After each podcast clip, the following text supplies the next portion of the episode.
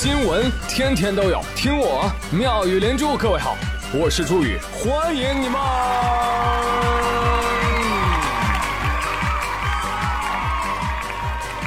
谢谢谢谢谢谢各位的收听啦！朋友，你想人手一只熊猫 ra 吗？想，你什么不想？云想衣裳花想容，你想干饭还不想打工？你想的太多了。但是也对，想想就行了。隔壁一亿多人口的小日子也才分到了九只，哪轮到我们人手一只？要发也得先分四川人啊。其实怎么说呢？对我们国人来说啊，想看熊猫那太简单了，各地动物园几乎都有。所以早已凡尔赛的对此习以为常。但我跟你说哈。在小日子那儿，不好意思，顶流不是你想看想看就能看啊。前两天旅居日本的香香回到了国内，被送往熊猫中心雅安基地入住隔离检疫，为期一个月。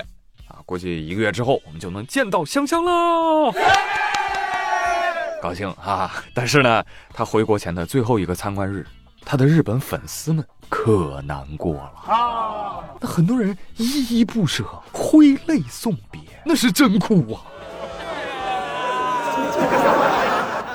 而且东京上野动物园外面还挤满了大批没有票的民众。为什么没有票？因为最后一天的这个送别票是随机抽的，有人没抽着，但还是来了。问他们为啥？我们只想离香香近一点哭。还有的粉丝凌晨三点就在动物园门口排队守着。寒风里站四个多小时，就为了遥遥一望，看一眼那个把香香送出来的大货柜车。啊！再见的时候你要幸福，好不好？开心啊，幸福。师傅，走吧。你的世界以后没有我了，没关系，你要自己幸福。天哪！燕子，燕子没有你我怎么活呀？燕子。看到这儿，有的朋友可能会有疑惑。哇，他们这么稀罕香香啊？难道香香是全日本唯一的一只大熊猫吗？是不是它回国了，日本就没有大熊猫了呀？并不是，这次回国的熊猫有香香、永明、英斌、陶斌。日本原来有大熊猫十三只，现在回来四只，还剩几只啊？九只。那既然还有九只，那大家对香香为什么如此依恋？因为香香和当地的关系可不一般呐。香香什么来头？从祖籍来看。老家在四川，但是呢，他出生地在上野，成长也在上野，而且是上野动物园近二十九年来首次诞生的大熊猫宝宝。一个词儿，独苗。上野人是看着他长大的。当时他出生的时候，日本有三十二万多人报名给他取名字，最后选出了香香这个名字，可以说是史无前例。由于关注度超高，所以市场上各种香香周边也深受广大市民的喜爱。像什么香香巧克力、香香饼干、香香公仔，甚至还有香香应援会，职业打 call 人，很多人一大早排几个小时队，就为了能买一套香香的邮票。而这次香香回家，日本粉丝就酸起来了。中国的大熊猫那么多，会不会觉得我们的香香平平无奇？首先，不是你们的香香，是我们的香香。OK。在此，香香并不是平平无奇，它长得十分俊俏。我听懂了你的言下之意，就是说我们中国熊猫多，多一个香香不多，少一个香香不少，是吧？你们日本那么稀罕，送你们得了呗。钓鱼岛你们也是这么想的吧？事关主权和归属权，一点儿也不能少。而且我们的熊猫不论多少，个个都是宝。你想，统共才两千来只，我们有十三亿人，疼都疼不过来。当然了，看到上野人民这么爱香香，其实我们还是蛮感动的。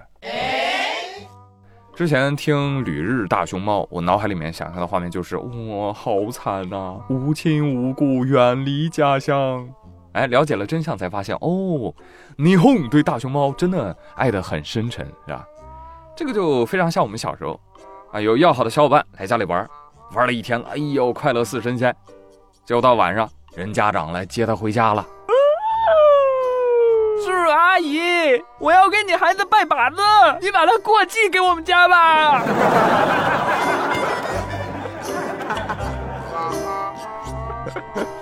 啊想必日本的香粉们也是这种感觉对不对？没有关系啊日本的粉丝们啊网络一线牵，我们再续这段缘。欢迎来收看我们的熊猫直播，一解你们的相思之苦啊！当然，你们要是每年月花点钱来这旅游，那也是极好的，好不好？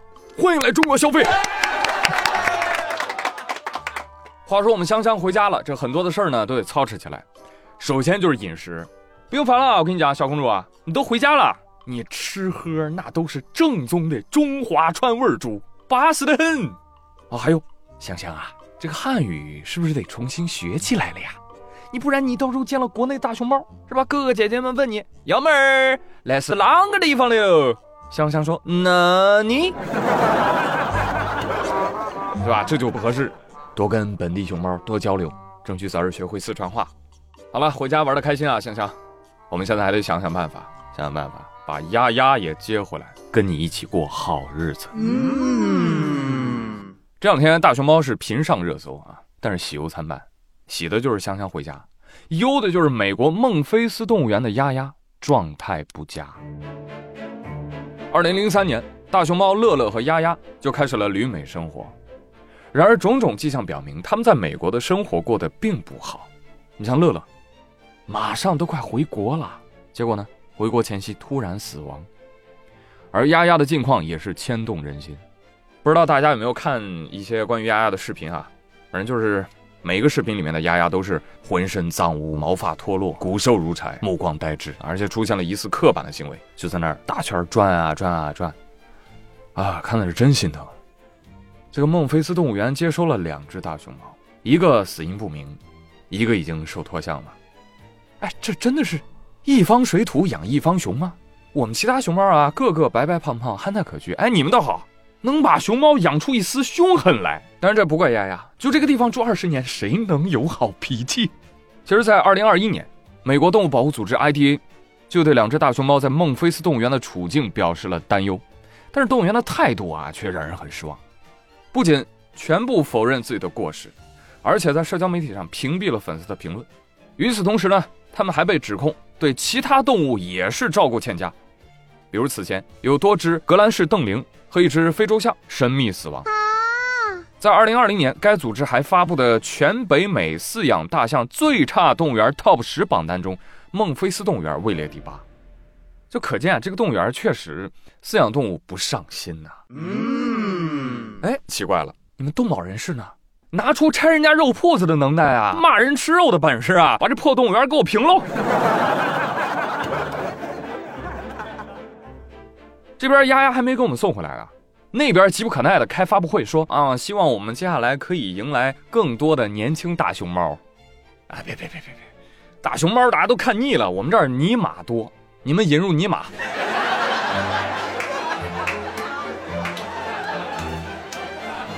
啊？脸可真大，我觉得这种新闻看的真是让人生气，你就有一种啊亲生闺女嫁给了渣男的感觉。这种动物园真的可以拉黑了，以后不要再合作了，还想要想屁吃，赶紧还回来吧。丫丫的租约原计划是到四月到期，但是网友已经等不及了，准确的说是怕丫丫等不了了。于是网友们集体把丫丫的新闻推上了热搜第一，要求早点把丫丫接回国内照顾治疗。救命啊！呃，可能大家不知道啊，照顾熊猫是一件很不容易的事儿。二零一一年的时候，英国爱丁堡动物园在接收大熊猫之前，拍过一个纪录片，就全程记录了动物园为此准备的过程。他们呢派出了一位经验丰富的饲养员，先得来中国培训啊，先熟悉流程。这一看流程，饲养员就发现了不对，照顾熊猫的任务跟其他同类型的大型动物相比不一样，要繁琐得多。随便举个例子啊，你比如说，常规的熊或者其他大型肉食动物，它们一天当中的排便次数是有限的，也就是说，你清扫几次就够了。但是熊猫不一样，熊猫它吃竹子，但是竹子呢营养含量低，所以熊猫一天当中很多时间都在进食，你就可以理解为它们一直在吃，然后一直在拉。这又决定了动物园必须要派出更多的人力精力来饲养熊猫，清洁场馆。那此前就有美国的游客发文吐槽说，说开车三个小时，好不容易到了孟菲斯去看熊猫，结果发现啊，两个熊猫展厅里都堆积着粪便，而且那个水源看上去也是浑浊的，还泛着绿色这就是证据啊，没好好养啊。啊，OK，你们说丫丫二零零六年就有脱毛现象，二零一四年加重了，因为她有皮肤病，跟他们家族遗传有关系啊。现在年龄又大了，所以逐渐加重，不存在主观虐待的行为。OK，OK，OK，OK。退一万步讲啊，哪怕就是这样的，那你们知道他们生病了，要不要跟进治疗？要不要提升环境？要不要增加措施？是吧？你把人力能做好的那一部分，你把它做好呀。但你们没有，那不同样是失职吗？罔顾生命的行为。啊，此前啊，芬兰跟加拿大都因为没有经费给熊猫提供良好的照顾，所以呢，就提前跟中方说了，我们把熊猫还给你们。哎，至少人家态度还是比较负责的，就是我养不起。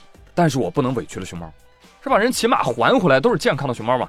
你们呢？能不能养？能能能能能能能。然后养死了？没有没有没有全死，这不还有一只吗？欢迎你。嘿嘿嘿。哎，能不能再给我送两只年轻的？我呸！送给你们一句意大利的问号，ciao。还有更过分的呢，朋友们。美国国会议员 Nancy Mace，二零二二年二月份得意的宣布，他说：“我已经提案。”要求在美国出生的熊猫必须留在美国，不得还给中国。你没事吧？逢中必反的哈皮，不装摊牌了的强盗，偷国看了都说好，还是爹地做的棒。目前，中动协的一些专家已经赶赴美国，去接洽对接这个事儿了。我们这边呢，已经发放了进口许可证、检疫许可证，也确定了检疫场所，做好了相关的准备工作。